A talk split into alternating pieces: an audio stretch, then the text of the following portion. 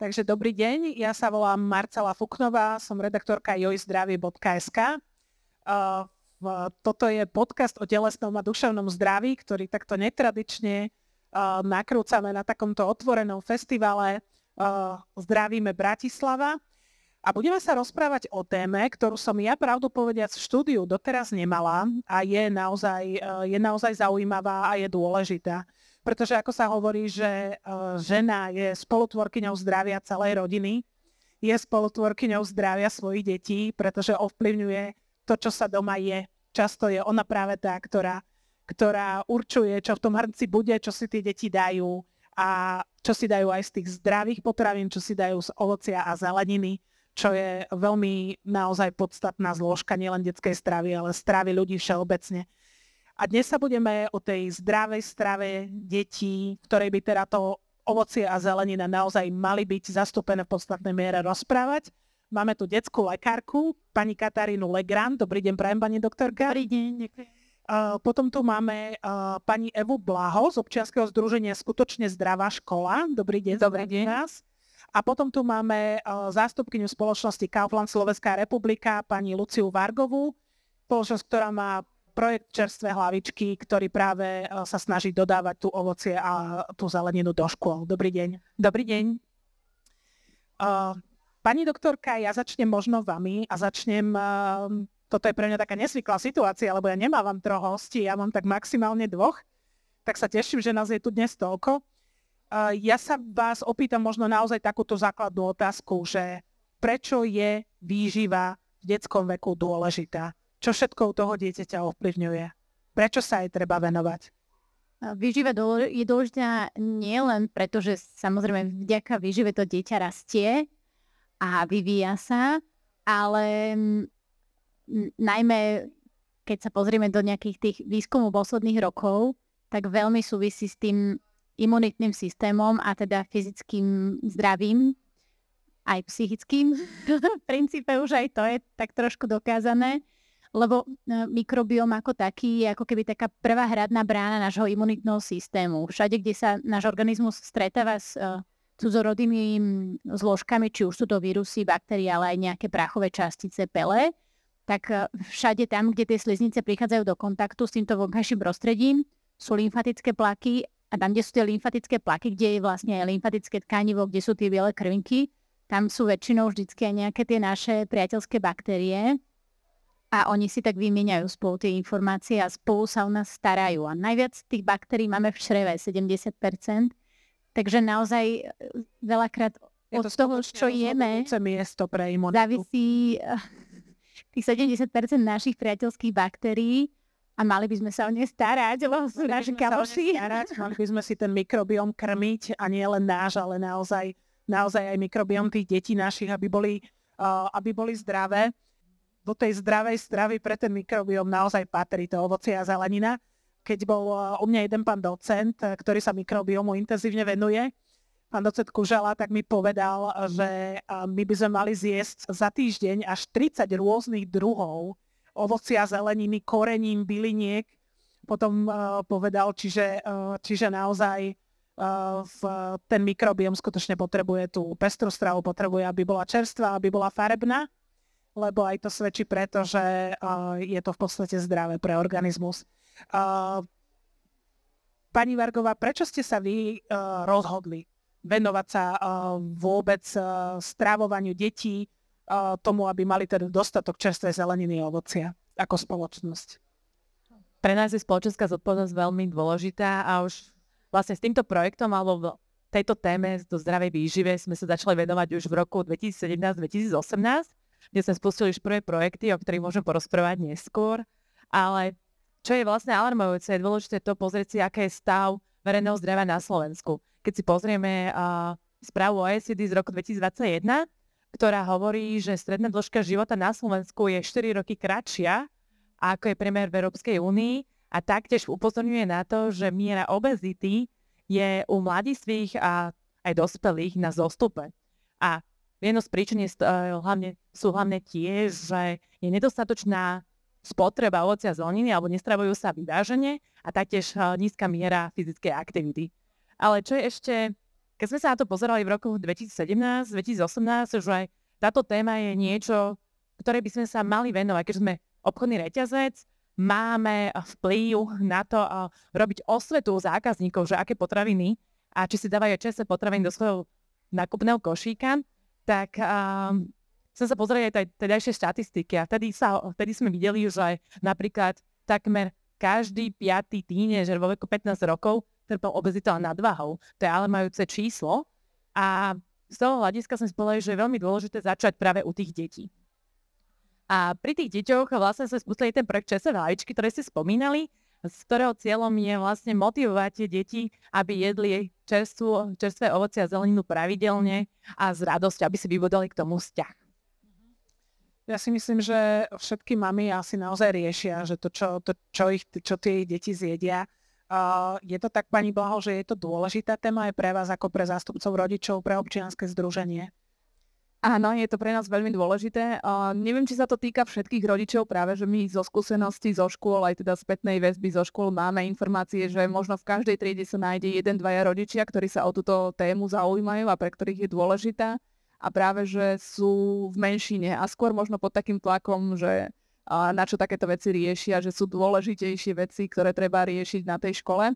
Ale máme veľmi veľa škôl zapojených, ktorých kde sú aktívni učiteľia, kde sú, kde sú aktívne riadi, pani riaditeľky alebo pani riaditeľia a tým záleží na tom, aby sa teda táto téma dostala viacej medzi deti, pretože na základe vlastne nášho prieskumu, čo sme robili pred dvoma rokmi, nám vyšlo, že deti táto téma zaujíma. Ak niektorí už o nej vedia a tí, čo o nej vedia aspoň niečo, tak robia aj lepšie rozhodnutia. Vedia rozlíšiť, čo je zdravé, čo je nezdravé a vedia, ktorým smerom potom teda ísť. A nemusí to byť vlastne len vyučovanie na hodinách, ale celkovo to prostredie školy, že nástenky na túto tému, alebo robia aktivity, nejaké výlety, alebo dní zdravia a toto všetko prispieva k tomu šíreniu vlastne toho povedomia.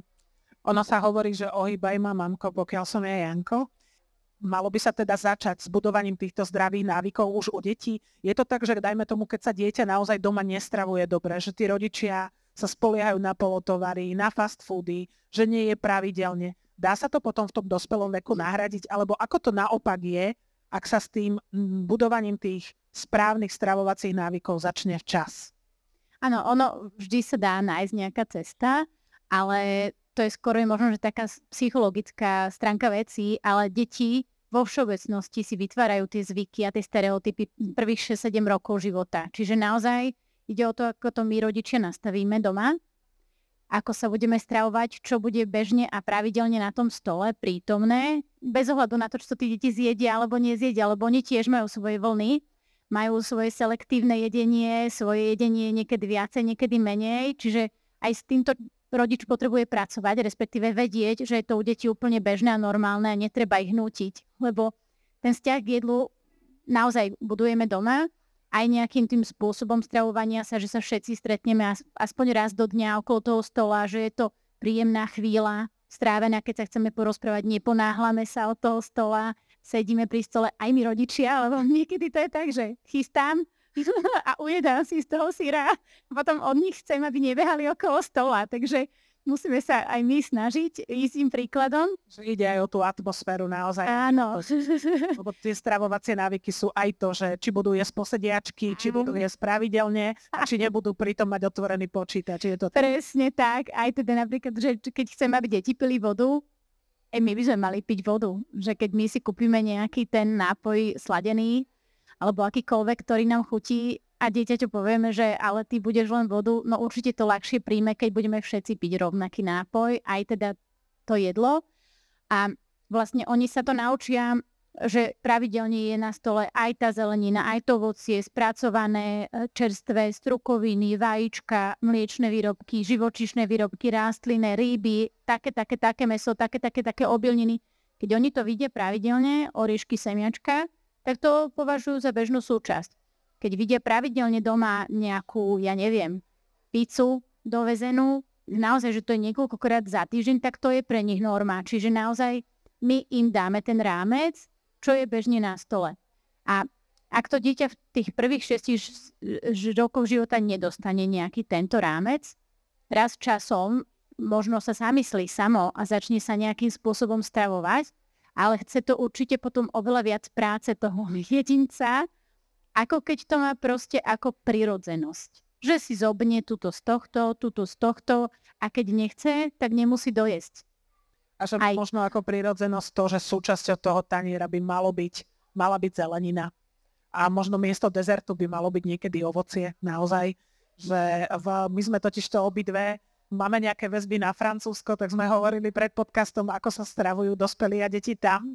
Ale v, môže, môžeme si teraz možno povedať, ako to je naopak. Ak je tá norma, to, čo ste vypovedali, že je to teda párkrát dovezená pizza alebo nejaký iný fast food alebo čokoľvek.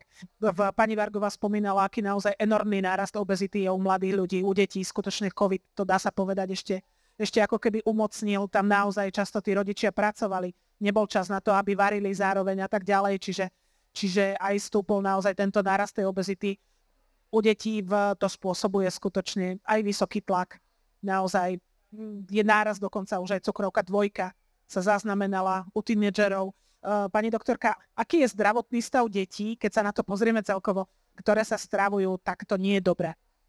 Tak to sú všetko komplikácie tej nadvahy a obezity. Tak ako sú tie komplikácie u dospelých ľudí, tak sú tie komplikácie aj u detí. Teraz prednedávnom bola konferencia pediatrická a boli tam práve veľmi špeciálne kazuistiky detí, kto, detí ktoré mali cez 200 kg.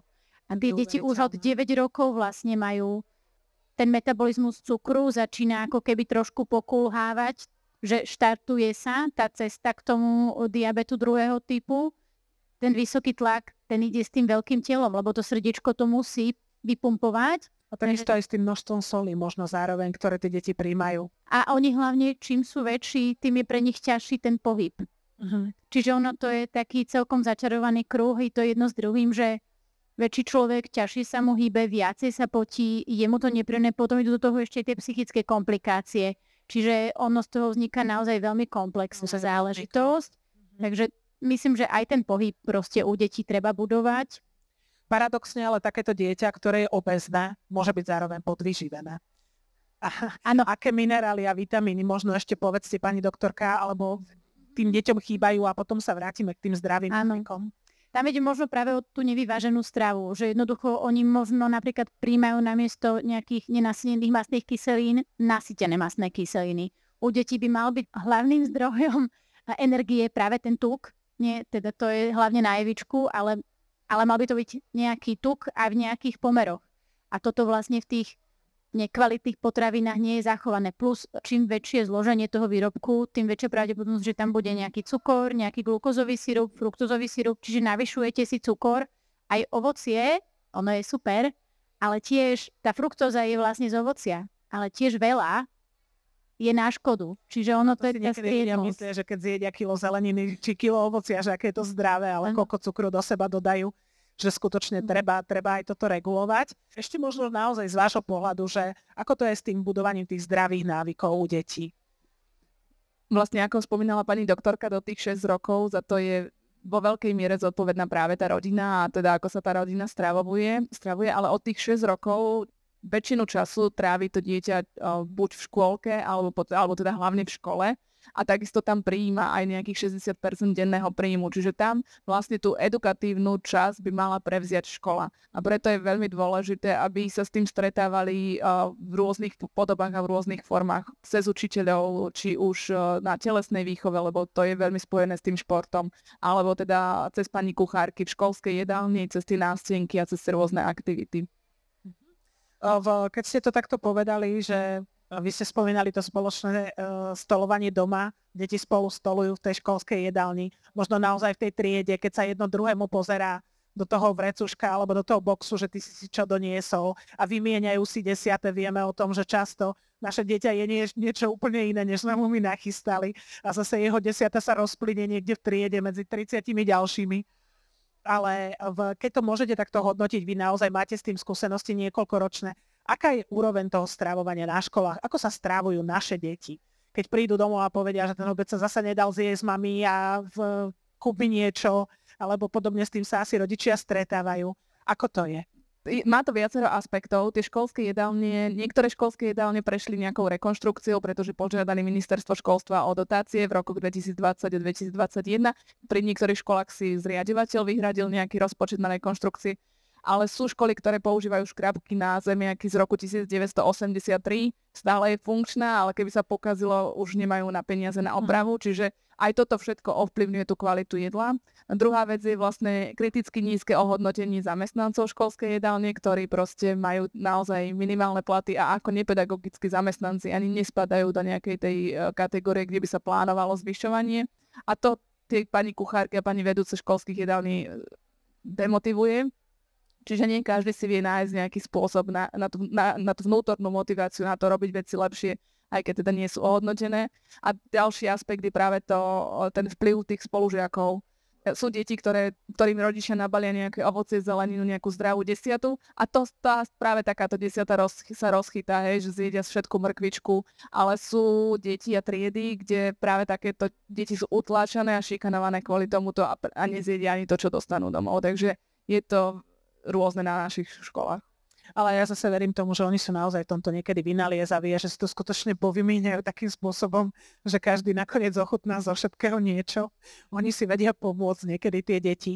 V, aká je úroveň stravovania podľa vás školách? Ja to, ja to len tak doplním, že um, určite ako by bolo spomenuté, že v kolektíve a keď sa kolektíve stravuje vyváženo alebo stravuje sa častejšie to ovoce a zeleninu, tak ti že deti sa na to zvyknú. A jede to častejšie. Ukazuje to nám na, aj na naše prieskumy na školách, lebo čo som spomínala aj ten projekt, už máme od roku 2018 a môžeme povedať, že školy, čo nám hovorili spätne, tak uh, viac ako 80% škôl potvrdilo, že žiaci sa viac zaujímajú o zdravú výživu a jedna petina žiakov si nosí častejšie buď ovoce alebo zeleninu na desiatu do škôl, čo je veľmi pekný markantný pokrok za tie roky tohto projektu.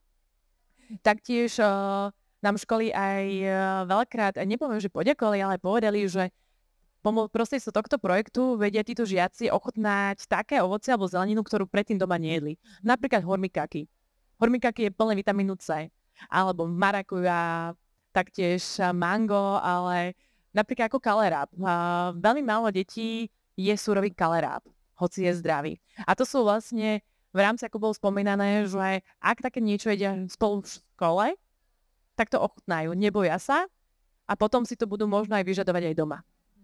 Je to tak, že neboja sa, lebo povedzme si pravdu, sú deti, ktoré povedia, mami, ja toto nezjem, mne sa toto nepáči, toto je príliš zelené, toto je príliš tvrdé, toto je príliš neviem aké, vyberajú si a proste uh, sú aj také, čo keď vidia zeleninu, minule sa som mala doma synovho spoluhráča a jeho mama sa ma pýtala, ty si do ňoho ako dostala ten šalát? No tak u nás ho zjedol. Ono je to niekedy naozaj také, že nie je to jednoduché s tými deťmi. Čo pani doktorka s takými deťmi, ktoré teda, a sú teda deti, ktoré veľmi tvrdo a striktne tú zeleninu a ovocie odmietajú, sú naozaj takí, e, takí čo jesť teda nechcú. Tak to je tých prvých pár rokov, ktoré na to máme. Čiže sú veľmi dôležité naozaj tie ano. roky. Uh, a ono, aj, aj to, že nerobiť ten tlak. Aby to dieťa videlo, že doma je to na stole a rodičia to jedia.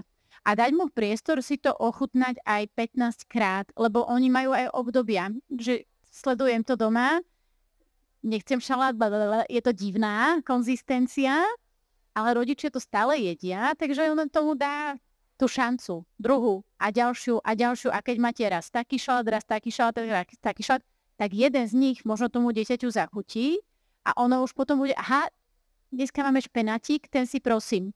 Čiže len skúšať, nenútiť, ponúkať, nech to pravidelne prítomné je. A oni si k tomu ako proste už to budú aspoň považovať za normu. Ne- nehovorím, že všetky deti budú vždycky všetko jesť, ale nech aspoň to poznajú nech to aspoň poznajú, ono, keď sa to naozaj dostane aj do toho podvedomia, že je to pre tie deti známy kolorit, že tam na tom stole bol skutočne ten šalát, že si tí rodičia z neho brali, tak tomu dieťaťu to tam niekde zostane. A ono sú to tie vzorce, čo sa v tej dospelosti budú potom objavovať, aj oni dajú ten šalát na stôl. A v, keď ste hovorili to, že uh, deti teda ochotnajú neznáme druhy ovocia, neznáme druhy zeleniny, že to takto, hoci je to na dedine Kalera, to je také smiešné, ale akože môže to tak naozaj byť, že to teda um, ochutnajú. Boli aj nejaké ďalšie, uh, ďalšie odozvy na toto?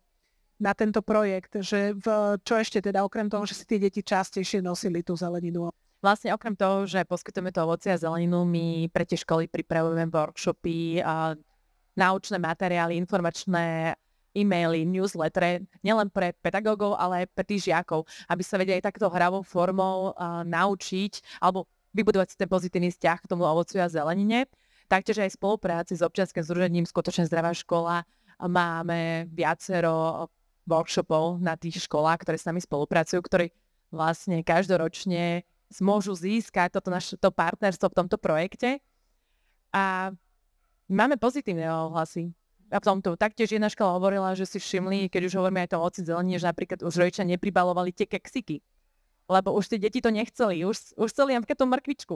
A keď takto sa rozprávame s tými riaditeľmi, je veľmi pekne počuť za tie roky, že áno, vnímajú, vnímajú, ne, vnímajú to, že je to, je to nutné, je to nutné aj inovovať tú tému zdravej výživy do programu vyučovania, do osnov a taktiež neustále o tom edukovať nielen deti, ale aj rodičov.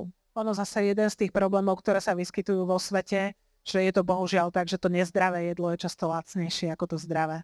A že skutočne niekedy tí rodičia majú problém, alebo možno nemajú tú schému takú, že vynajsť sa a naozaj, naozaj to ovocie, tú zeleninu dať. Možno, že aj v tých školách nie je úplne jednoduché pre nich to vždy naplniť a kúpiť to tak, ako by to mali. Takže aj toto je, že sa to k ním takýmto spôsobom, takýmto spôsobom dostane. Ale zase na druhej strane sú rodičia, ktorí povedia, no tak dobre, tak to moje dieťa nechce ovoce zeleninu, tak ja mu túto kúpim nejakú tabletku, peknú farebnú, rúžovú, cukríkovú a dostať všetky tie vitamíny takto pekne šup šup. Nebudem to takto zložito ja robiť a dám mu aj zo tri, lebo veď ako v, tam, má už, tam má už úplne všetko. Takže ako je, to, ako je to s týmito výživovými doplnkami? Treba dávať deťom výživové doplnky, lebo sú skutočne na ne veľké reklamy. Áno. Ako to je? Áno, toto ja vnímam ako celkovo taký nejaký tlak, možno, že či už e, tých spoločností, ktoré to chcú predať, alebo aj celkovo tlak spoločnosti, lebo keď ste aj vy na začiatku povedali, že pán docent Kúžela povedal, že by sme za týždeň mali prijať 30 druhov zeleniny, ovocia, byliniek. A korenín. A korenín. To vôbec nie je veľa. Nie? To, to vôbec nie je veľa. Akože to sa fakt akože dá, že za deň si dáte kľudne 6, lebo dáte majoránku do polievky, dáte kmin na zemiaky, dáte si ešte nejaký cesnačík, cibulku do nejakého dipu, a k tomu tú mrkvu alebo kaleráp, ešte ste mali jablčko. Na, a koľko už máme za jeden deň? Čiže ono ide len o to mať tú, tú, tú, tú povedomie o tom, kde všade sú tie antioxidanty a kde všade sú tie minerály, lebo aj vápnik nie je iba v mlieku. Aj v Vápnik je v máku a mák je u nás bežne prítomný. Ja si myslím, že keď máme nejaký domáci koláč, tak kľudne nech má dieťa koláč. Ako nemusíme mať zase stopku cukru úplne všade. A, a mákové rezance majú všetky deti radi a dostanú vápnik, dostanú aj železo a dostanú aj tie omega-3. Čiže skôr len naozaj to povedomie podľa mňa v tej spoločnosti o tej výžive nech je, nech je tá edukácia na všetkých stranách a nech aj tí ľudia vedia, že nemusia mať mm, E, veľmi veľa ovocia. Ono stačí aj tie jablčka naše slovenské a počkať si, kým budú teraz už tie marhovky a, a všetky drobné ovocie, ktoré nám tu bude dozrievať. A v zime Evička je na toto špecialista, ale aj tá mrkva má ten vitamín A, keď sa uvarí, aj tá tekvica obyčajná slovenská má vitamín A, keď sa uvarí Čiže už v tej polievke nejakej mixovanej snáď to stolerujú tí deti, alebo do Zase na druhej strane sa potom nebudú vyhýbať ani takému hormikaky, ktoré je vitaminová bomba a má v sebe kopu. Áno, akože jasné, a už budú aj tú žltú farbu poznať, že im bude trošku. Aj kyslú kapustu nakladanú si možno dajú, Čiže... ktorá ešte má tú výhodu, že je fermentovaná. Ono aj s tým vitamín C naozaj nie je zdravé užívať dlhodobo. Zaťažujú sa tým obličky a, a ono sa aj tak vylúči črevom a obličkami to, čo ten organizmus nespotrebuje. Čiže v chorobe, keď dieťa nechce jesť, áno, ale dlhodobo ne, ne, ja s tým nie som v zhode. Evička možno, že to má tak ešte lepšie naštudované tie výživové doplnky. Ja len by som len k tomu maku, to mi, akože všet, dobre všetko, ale k tomu maku, že mak nemá až takú dobrú vstrebateľnosť toho vápnika. Oveľa vyššiu má práve zelenina, ako napríklad kváka, brokolica a okruhlica, ale teda inak o, všetko v podstate súhlasím s tebou. V čase choroby áno, ale inak ani, ani radšej tú prevenciu. Skutočne naozaj voliť tú cestu stravy, ponúkať, to, ponúkať tým deťom rozmanitú stravu, ponúkať im to ovocie, zeleninu je ešte jedna taká stopka pre niektorých rodičov, aj v tých prvých rokoch, keď sa majú tie návyky utvárať, a to sú alergie u detí. A atopické exémy. Mnohí rodičia majú obavu, že keby som tomu dieťaťu teraz dal jahody a ono sa mi tu už teraz škrabe a má nejaký atopický exém, že ako, ako to bude s ním vyzerať, ako sa to zhorší. Alebo čo keď mu dám toto, veď keď minule sa vyhádzal z tamtoho, tak keď mu dám toto, nebude to ešte horšie ako to je? Zase hovorí sa o nejakom imunologickom okne, že mal, je obdobie, kedy sa deťom majú ponúkať veci práve preto, aby sa tým alergiám predišlo. Ako je to, pani doktorka? Máme sa tých alergií báť? Ja si myslím, že určite sa netreba dopredu báť. Jedna vec je, keď v rodine už sú tie intolerancie, alebo už aj alergie, alebo nejaké uh, ochorenia ako napríklad celiakia, čiže tam to je špecifické ochorenie, kedy dieťa nemôže ten lepok. Čiže záleží aj od toho, čo v tej rodine je a môžeme to predpokladať. Ale není to ešte stále definitívne, že aj to dieťa bude mať problém. Áno, keď rodič mal atopický exém, atopickú dermatitidu, môže byť aj u detí, uh, ale báť dopredu sa netreba, skôr možno, že mať to niekde v pozadí, byť opatrný a to imunologické okno je stále teória. Sú štúdie, ktoré dokazujú, že má efekt. Napríklad je veľa štúdií na alergiu na arašidy, kde teda sa osvedčilo, že keď sa tým malým deťom podáva potroške, to sú minimálne množstva omrvinkové arašidového masla, sa to postupne navyšuje, tak sa vytvorí tá orálna tolerancia. Čiže my cez to črevo vieme zabezpečiť, že to dieťa nebude alergické v budúcnosti.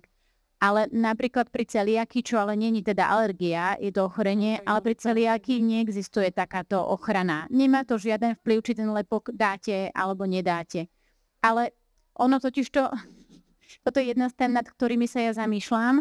A vy keď si všimnete deti okolo tých 6-7 mesiacov, oni sa začínajú pláziť oni zbierajú omrvinky a oni všetko ochutnávajú a zbierajú. Čiže oni si to sam, sami to imunologické okno vlastne robia. Oni ochytnávajú tie omrvinky z toho spadnutého jedla zo, zo stola, aby sa s tým alergénom už stretli, aby ho tolerovali. Čiže dáva mi to zmysel, ale nerobiť si z toho veľkú hlavu, že teraz rýchlo, rýchlo všetky alergény musíme stihnúť. Keď to máme, teraz jeme nejaký jogurt, plazí sa okolo mňa ten to dojča, tak mu dám obliznúť z toho jogurtu, alebo papame nejaké avokádo, lososa, niečo máme my na večeru, dieťa sa slintá, nevie sa proste akože dočkať, kedy z toho ochutná, dáme odrobinku do toho jeho príkrumu alebo dáme obliznúť. A toto je to stretnutie sa s alergenom. A on má vlastne od toho ukončeného 4. mesiaca sa vyskytovať v pravidelne nepravidelných intervaloch postupne sa navyšujúcich množstvách to dieťa má dostávať aj tie alergény a mimo to úplne iná kapitola je zavádzanie príkrmov. Toto je naozaj, že iba taká zoznamka. Zavádzanie príkrmov je zase iná kapitola naozaj. Tam sa hovorí, že najskôr zelenina, až potom ovocie, aby dieťa nemalo najskôr sladké a potom už nám tu ten kalerab vypluje, hoci kalerab je tiež dosť sladký, ale uh, predsa naozaj sa dá veľa urobiť ešte aj v tých školách. Skutočne aj pri tých deťoch, ktoré tieto základy nemajú také, ako by mali mať. Uh, v, um, aké plánujete ďalšie kroky, čo sa týka naozaj uh, v naozaj tejto oblasti týchto výživy detí na školách? Tak my máme rozbehnutý niekoľko o, o tém a spolupracujeme vlastne, my sme súčasťou pracovnej skupiny na ministerstve školstva, tam sa snažíme zahrnúť nové receptúry, ktoré by vlastne obsahovali viacej tej zeleniny, viacej rýb, viacej strukovín a boli teda chutnejšie pre tie deti, aby ich prijímali.